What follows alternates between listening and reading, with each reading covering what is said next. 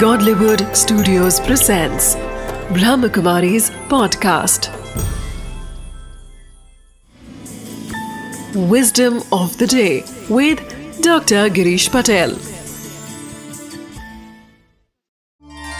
नमस्कार ओम शांति बहुत लोग जो मेरे पास आते वो कहते हैं कि भी किसी ने मेरा दिल दुखाया है किसी ने मेरा दिल तोड़ दिया कहते हैं मेरे दिल के टुकड़े कर दिए इसी ने और व्यक्ति दुखी होता रहता है।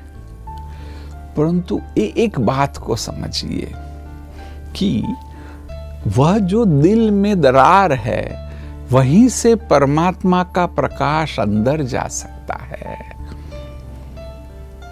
अगर वह नहीं होगा तो परमात्मा का प्रकाश भी अंदर नहीं जा सकता है।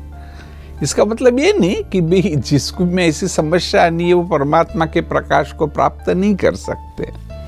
वास्तव में एक प्रकार से ये एटीट्यूड है विस्डम है कि ऐसा कुछ हुआ हो तो कोई टेंशन की बात नहीं।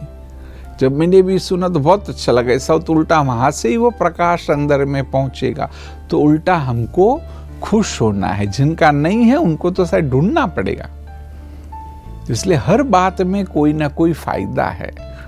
बस यह अप्रोच होगा, वह आंतरिक स्थिति होगी तो आप देखेंगे कि आप भरपूरता का अनुभव करेंगे। कोई भी समस्या में, कोई भी डिस्टरबेंस हो, संबंध टूट जाए और कोई समस्या आए तो भी आप बिल्कुल निश्चिंत और रिलैक्स रहेंगे।